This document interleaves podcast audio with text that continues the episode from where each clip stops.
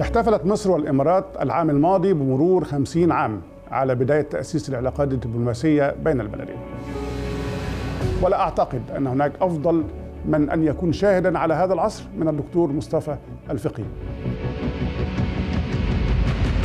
لو استمع إلى اقتراح الشيخ زايد بعد غزو الكويت لما حدث لنا ما حدث. للفلسطينيين حقوق لابد أن يدافعوا عنها وأن ينالوها. السودان نصف المتحدثين في الموضوع لم يعد له وجود سياسي حقيقي في هذه المرحلة. المشكلة السورية معقدة للغاية. فيها أطراف متعددة فيها روسيا فيها تركيا فيها إيران فيها إسرائيل.